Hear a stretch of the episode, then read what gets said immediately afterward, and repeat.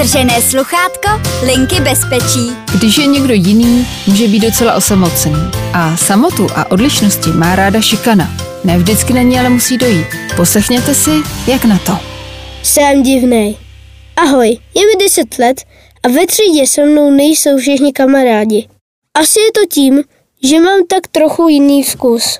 Nehraju hry na počítači nebo na mobilu, natož abych hltal stovky videí na YouTube, což je pro některé kluky naprosto neuvěřitelný. Navíc mám dlouhý vlasy a kvůli tomu si ze mě někdy dělají legraci. Já se radši hraju se svým psem nebo chodím s našima ven, takže jsem asi trochu divnej. Teda, já si to o sobě nemyslím, ale ostatní asi jo. U nás ve třídě se necítím úplně dobře, prostě mě ostatní neberou. Třeba když se rozdělujeme do družstev na tělocviku, nikdo mě nechce. To mě hrozně štve a zároveň je mi to trapný. Proč se ke mně všichni chovají tak špatně? A proč nechápou, že nejsem jako oni? Chtěl bych mít nějaký kámoše ve třídě.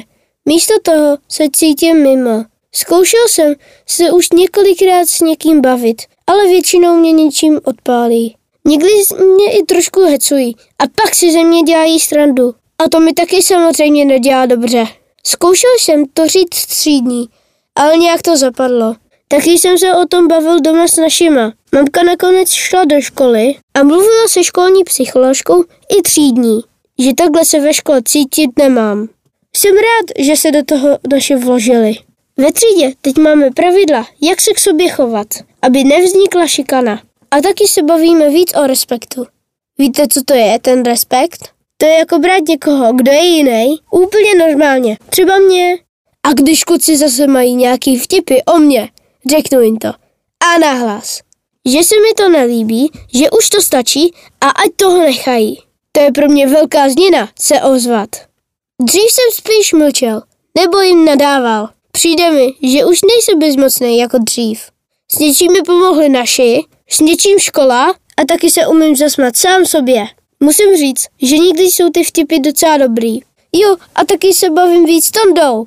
Tonda hraje hry, ale taky chodí do skauta. Takže mám teď ve třídě někoho, s kým se kámoším.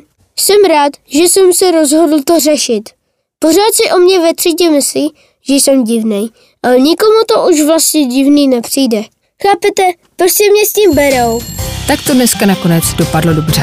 A pokud mi chcete napsat, jaký příběh byste chtěli slyšet v dalších dílech, napište mi na utržené sluchátko@linkabezpeci.cz a třeba se objeví i v našem utrženém sluchátku. Mějte se co nejlépe. Ahoj. Utržené sluchátko, linky bezpečí.